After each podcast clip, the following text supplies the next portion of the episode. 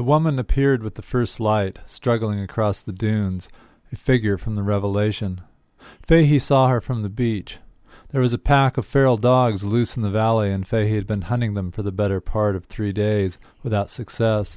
To complicate matters, he had attempted to work behind a little crystal meth, and it had left him in a bad place. He supposed that buying in the parking lot of the Palm Avenue 7-Eleven from a kid with a head shaped like a peanut and a hoop through his nose had not been the best of ideas. Kem Nunn's first novel, Tapping the Source, was nominated for a National Book Award. His latest novel is Tijuana Straits, and it explores the landscapes and personalities at the edge of the continent and along the borders of our nation. Welcome to the show, Kem. Thanks for having me. Kem, your work really evokes landscapes. You work from landscapes. Could you tell us how you find these landscapes, how you limit them? How do you work with them and bring them from prose and then grow from them the personalities and the characters you create? Well, I guess I can tell you how I found this one. I'd gotten interested in the border. I'd been reading some of the stuff to come out of Juarez, the murdered factory girls there.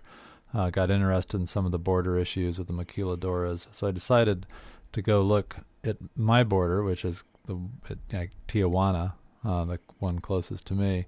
And I had remembered Imperial Beach from when I was a kid going down there to surf. So just hadn't seen it in years. Drove down one day to Imperial Beach and walked out on the dunes that run along the sloughs. For if you look one way, you see the Tijuana Bullring, and if you look the other way, you see the hills of Point Loma. So it's one of those places where you really feel between the worlds. And then you also look out, if you look east, you look across this quite literal no man's land between the gates of these two cities.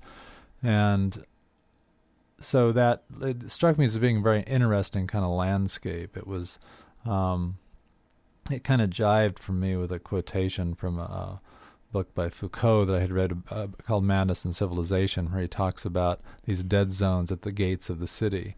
And so I felt like that in finding the Tijuana River Valley, I had found my literal dead zone at the gate of the city. It was a way of saying something about the border, and then I discovered that there was all this interesting surf lore connected to the river valley and to the surf spot where the Tijuana River empties into the sea. So all of those things, there were a number of things that all kind of came together for me in that little corner of the state. So I began to explore it. Could you tell us a little bit about the Maquiladoras, what they are, and what your research was, and how you found out about them? Well, they're foreign-owned factories, Americans, Japanese, Canadians, lots of different national groups own these factories. They go to, they're factories that are looking for cheap labor. That was what drew them to Mexico. You find them in all the border towns, Juarez, Tijuana, Mexicali, and some they go some ways down into the interior, but they're factories. They make all kinds of stuff. There's a lot of electronics stuff. Some of them make furniture. Some of them make Miss Piggy dolls. I mean, it's just they really kind of make everything. But there's no environmental controls, and that really leads to create a very bleak landscape. Did you actually walk through some of these places you described? Yeah, yes, I did. I spent a fair amount of time in Tijuana, in the factory district. Spent some time with some of the women there. They're trying to get one thing that happens among these factories is if someone the environmental laws are on the books in Mexico. They're just not enforced. People tend to look the other way because they want to be friendly to business. They don't want it to be seen as a place where you come to to get sued. But if somebody gets in a little bit of trouble, it's easy to just declare bankruptcy in Mexico and just walk away from whatever they've been doing. So I spent some time with some of the women that were one of their projects was cleaning up a big battery recycling factory that had just been deserted. So there was just all kinds of lead, sitting around leaching into the ground. Another thing that I did, I went down to San Antonio, Texas, for a hearing. some policy arm of NAFTA was having a hearing there, and they had invited, there were like maybe 20 Maquiladora workers from Matamoros who had come up to tell their stories. So it was a way of hearing a lot of people talk about the conditions they had worked in. Could you describe for us some of the kinds of toxic pollution and the effects that this pollution has on the inhabitants? It's a big part of the novel. It leaches up out of the ground into the characters, literally. Yeah, well, it depends. You know, some factories are worse than others. It depends on what kind of factory that you work in. But some of the people from Matamoros that I spent time with had worked in factories where they, you know, put leather on steering wheels, gear shift knobs. So when you do something like that, you're working with a lot of solvents, a lot of glues. These things tend to sit around on tables in big open containers. There's usually there's poor ventilation in many of the factories. So if you happen to be in a factory like that, you're probably going to start having respiratory problems. There was one guy down there that even had talked about becoming addicted to some of these substances, which is something that found its way into the book. But it's one of my favorite photographs. I spent some time with an attorney in Tijuana, and she had a photograph of a young woman who had been overcome by fumes in one of the factories, and there were a couple of guys that had come in to, you know, take her away, and they were wearing, you know, like spacesuits, you know, the toxic protection suits. And there's a photograph of this young Mexican woman in the arms of these two guys. They're completely covered, you know. I mean, clearly they know this is a really toxic environment. You know, they're not probably going to do anything to clean it up, but they've come in to, you know, get this woman out. So on one side of the border, we have a toxic wasteland where workers work for below minimal wages. Mm-hmm. Describe the other side of the border, the Tijuana River Valley, in particular, Garage Door Tijuana. Well, in Mexico, the Tijuana River Valley, the border fence, kind of cuts through the heart of the valley. So about 2/3 of the valley is in Mexico, about another third is in the States. The part that's in Mexico has been quite developed. That's the Zona Rio that you drive into when you go through the border crossing at San Ysidro. There were plans to develop the American side, but that never was. A number of environmentalists got together and blocked that because there's a great saltwater estuary there. It's there's a lot of migratory birds come there, so they were able to stop the plans for developing it. So what you have now is this basically open country. A lot of sandbar, willows, reeds, marshy. It's a marshy area. Much of it's marshy. The Tijuana River flows through it. But it's a kind of, you know, it's a kind of no man's land. There's a few little truck farmers that work the ground down in there, but there's a lot of you know, there's still lots of drug running, you know, people running that goes on, you know, in that valley, especially when the sun goes down. So it's still kind of a wild, it's, you know, it's a little like something out of the Wild West. Could you describe Garage Door Tijuana? Garage Door Tijuana is that there's an enclave of what I understand to be Oaxacan Indians that live down there. It's a community that's kind of grown up around some stables, but it's a pretty, you know, crazy place. They call it Garage Door Tijuana because it's fenced off with big garage doors, which are a favorite, you know, staple of building in Tijuana itself. And in this case, they've used the garage doors to kind of fence off this whole area. Inside there, you know, there are stables, horses being boarded there, and people living there. Your writing in this book really borders on hallucinogenic, and you have a number of characters who are addicted to various forms of drugs. Could you talk about how you use the prose to evoke both the landscape and the characters? I'm not sure that I can. I mean, that's what you just try to. I mean, I have to when I write, I have to try and make the language interesting for myself. Mm-hmm. I have to have a certain engagement. Either when I read or when I write, I have to have there has to be a certain engagement with the language for me, or I kind of lose interest, whether I'm reading someone else's work or writing my own. So I try to, after all, language is what you paint with when you're writing. And so I enjoy immersing myself in it and trying to take myself to another place. As a lingual painter, I would say you're a surrealist. Well, yeah, it's a sort of surreal landscape. But then I tend to be drawn to surreal landscapes, I think. Although one might say that we're surrounded by surreal landscapes.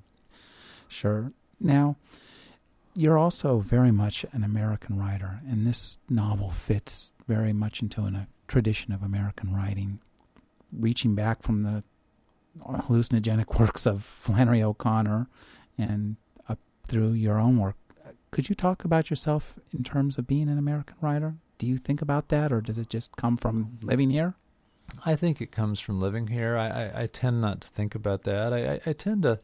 I think one thing you look for when you write, in a way, you look for access to your own experience. That's part of what makes writing an interesting enterprise, is that you explore the world and you explore yourself at the same time. You're always, in a way, looking for a landscape that can become a kind of existential landscape, a landscape that in some way mirrors, your own experience. So I think that it's for me, it's very personal. I don't think of myself as being an American writer or a Californian writer, although, all of my books have been set in California. I mainly think about Kundera has a great line somewhere about writers being explorers of existence, and I guess that I like the ring of that. Your novels all, I believe, except with the exception of Unassigned Territory, and, well, I guess, Pomona Queen, they deal with surfing. It's an interesting thing to write about because it doesn't, to my mind, perhaps lend itself to writing. Could you tell me why you would write about an experience so physical and minimal? Well, surfing has been a part of my life. It's something that, for me, it's always been a way of communing with nature, a way of, feeling some of the energy of nature. And when you start thinking about how you interact with nature personally, you also think about how we interact with nature as a culture. And so surfing, for me, begins to serve as a kind of metaphor. There's something metaphorical there about you think about how we interact with nature, you think about how we've treated nature, what's going on with nature, what's going on with our relationship with nature. Surfing's kind of a way into that for me. This fits in with your interest in the landscape. It does. Becoming part of the landscape, mm-hmm. A way of moving through the landscape. One of the most interesting characters in your new novel is Armando. Mm-hmm. I found him to be really fascinating. Could you describe him to our listeners and maybe talk about how he grows out of the landscape of the Maquiladoras? And also, as an example of your interest in evil, you have an interest in evil, don't you? I don't know, I've been accused of that. I'm not. It's another one of those things I'm quite sure what to say about it. Other than I think there is, good and evil do exist in the world. A bit of a Manichaean Gnostic, I guess. The Manichaean Gnostics, believed in the two co-eternal principles of light and dark, and that these two had, we're forever at war with one another. And I think, there is good and evil in the world, and, and you can paint that in broad strokes. But in terms of Armando, I was very moved by some of the testimony I heard when I was down in San Antone. Some of these people have really sad stories to tell, and so I began to think that I wanted this character. He's a villain, but he's not so much a villain of his own creation. In a way, he's a product of this of this toxic environment which has been created, you know, for him. And he's very sympathetic. Yeah, and I wanted the story that he also is that he's tragic. You know, he's tragic, but right. He is also a villain. And but I wanted that element of tragedy to exist for him, and I wanted the story without giving it too much away here. I wanted the story that his pursuit of Magdalena to have an ironic dimension to it. You also have a character who is based on the killer of the Juarez women. How much research did you do into that? Well, the Juarez thing is a whole great labyrinth unto itself. But yeah, I do. There's a little echo of it with one particular character. What goes on in my book is pretty particular to this one character. It's not right. It doesn't sort of lead into this great labyrinth that Juarez story leads into. Could you tell us a little bit about that? With the Juarez story? Yeah.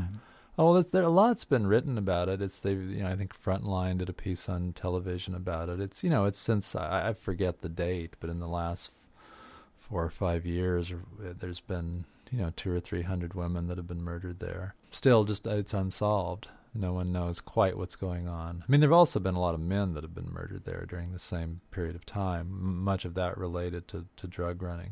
I mean, a lot has been written about it. So really, it's a strange, complicated story. Your new novel also is very much a passionate work of environmental fiction to talk about how we treat the environment and how it treats us back. Could you talk about how you work that into the story and what you were trying to do with that? I pretty much, as you stated it, I mean, I as I said, surfing for me has always been a way of connecting with the environment, and yet, you see what's happening in the oceans, the increasing pollution. It's, we do face an environmental crisis. I mean, it's not like the science is out on it. The science is in, and so it's, and for the characters in this story, they really are right. They're right down there in it. They really are. Living in this toxic environment, which is the product of these factories, and so it's just a part of that world I was writing about. One of the things that intrigues me about your work is that your work has used a series of somewhat hapless heroes. You really seem to focus on an everyman, undistinguished underachievers. How do you create these characters and then keep them compelling to the reader? Oddly enough, I never really think of them myself as being so.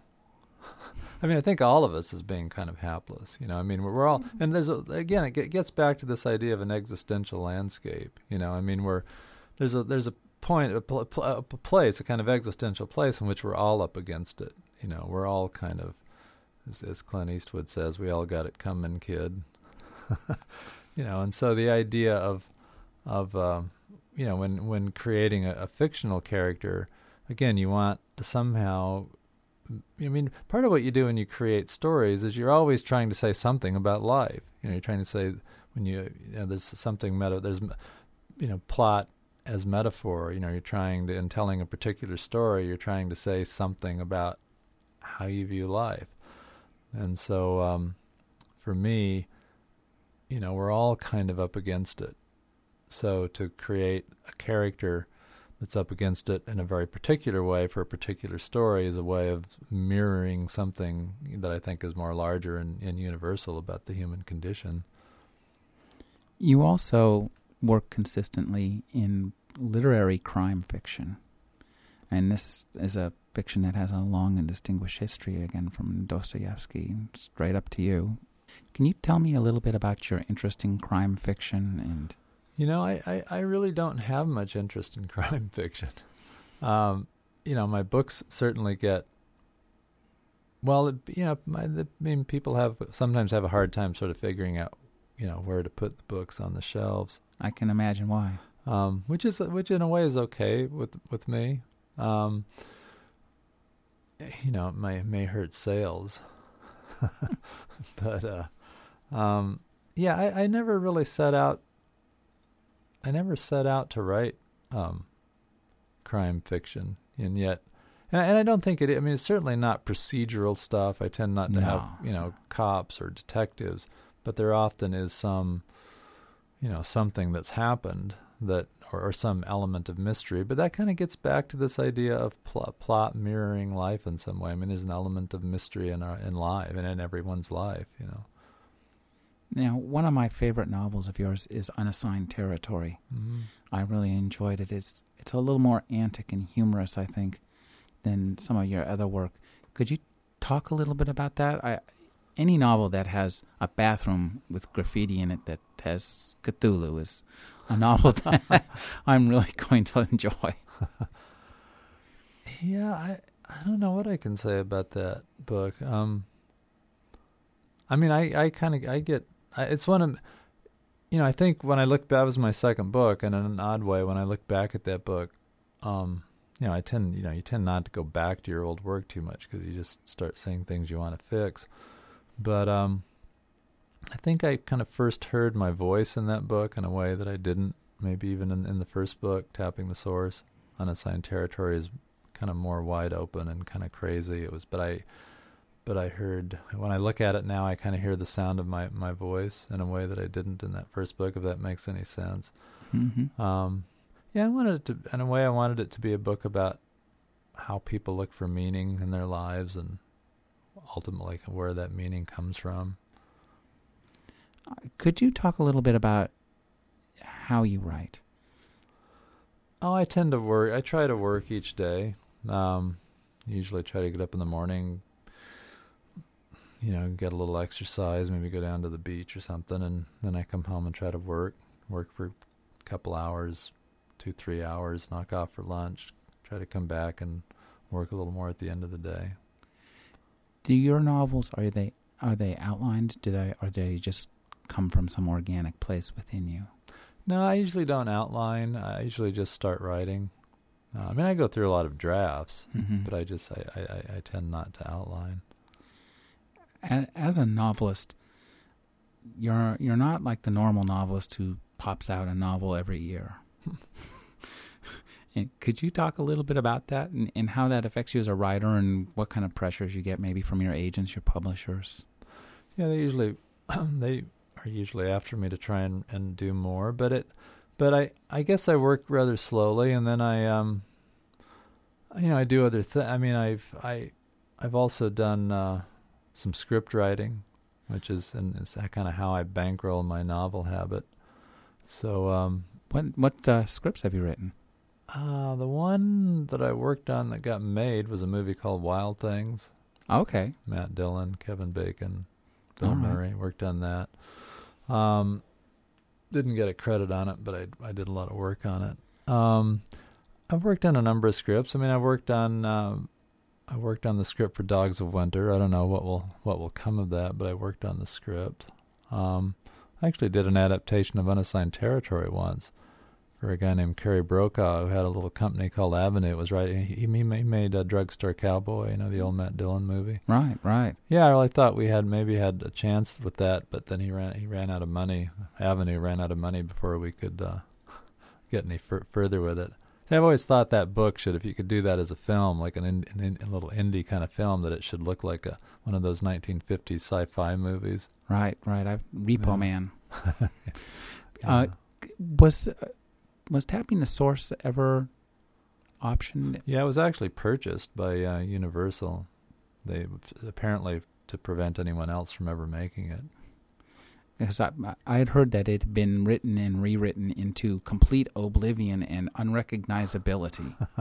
Yeah, I've heard the same thing. But there it sits. They've owned it for all these years now.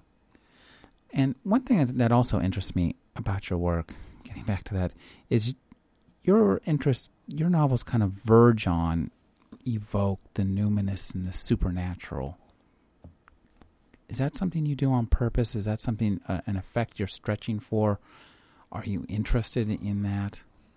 Well, yeah, that's, again, you know, just back to that idea of plots that mirror something you believe to be true, you know, about the human condition. I think we all, I say we all, maybe that's not true. I certainly feel that I wrestle with some of these questions and some of these issues, and so they're, you know, they kind of quite naturally find their way into the work. Could you tell us a little bit about also your interest in the borders? There are borders all over your latest novel, between the land and the sea, between America and Mexico. Yeah, I don't know if I could. I don't know what to say about it in a general way. I mean, in a specific way, you know, as we've talked about, I got interested in just what was going on the border environmentally and culturally, and so was drawn to that, you know, to that line between Mexico and California. As for the other borders, I understand what you're getting at. I don't know that I know what I would say about that. It's not something that you deliberately seek. It just happens. Yeah, again, I mean, I tend not to, you know, I trying to create plots that are somehow true to my own experience. And that's what I think about, trying to make stuff, you know, have for me a kind of ring of truth, as opposed to thinking so much about, to thinking thematically in the way that you're suggesting that. I mean, that's the kind of stuff you kind of think of later. That you discover in your work after you read it. Yeah, you discover it in your work, or sometimes somebody else discovers it in your work, and then you go, oh, yeah, you know, that's okay, I see that now. I didn't, but it's not something that I would think of while I was writing it. As these novels evolve from your experience, then, you're putting yourself in your character's shoes one after another. Oh, yeah, very much so. So, for example, How do you put yourself in the place of somebody like Armando, who's evil, or who's afflicted? Mm-hmm. Well, again, I think we're all afflicted, you know. So maybe you have to kind of get into that part of yourself. I also, it's, you know, in a way, this book, I think, and you mentioned that it's hallucinogenic in places. I think it has a kind of elevated kind of language that may, and you know, throughout big pieces of it, and some of that, just the language for me, a certain kind of language, was a way of getting, you know, connecting with Armando, you know, trying to connect with him through that language. You talked a lot about rewriting. How do you go about that? Do you read it to yourself? Do you have readers, first readers? I usually work on something on my own for a while. I mean, I try to get through a draft and then do some, you know, then I go back and I'm constantly writing and rewriting. And, you know, eventually it's, I get to a point where I want somebody else to read it and tell me what they think. We've been talking with Kem Nunn. His latest novel is Tijuana Straits. Thanks for joining us, Kem. Oh, thanks for having me.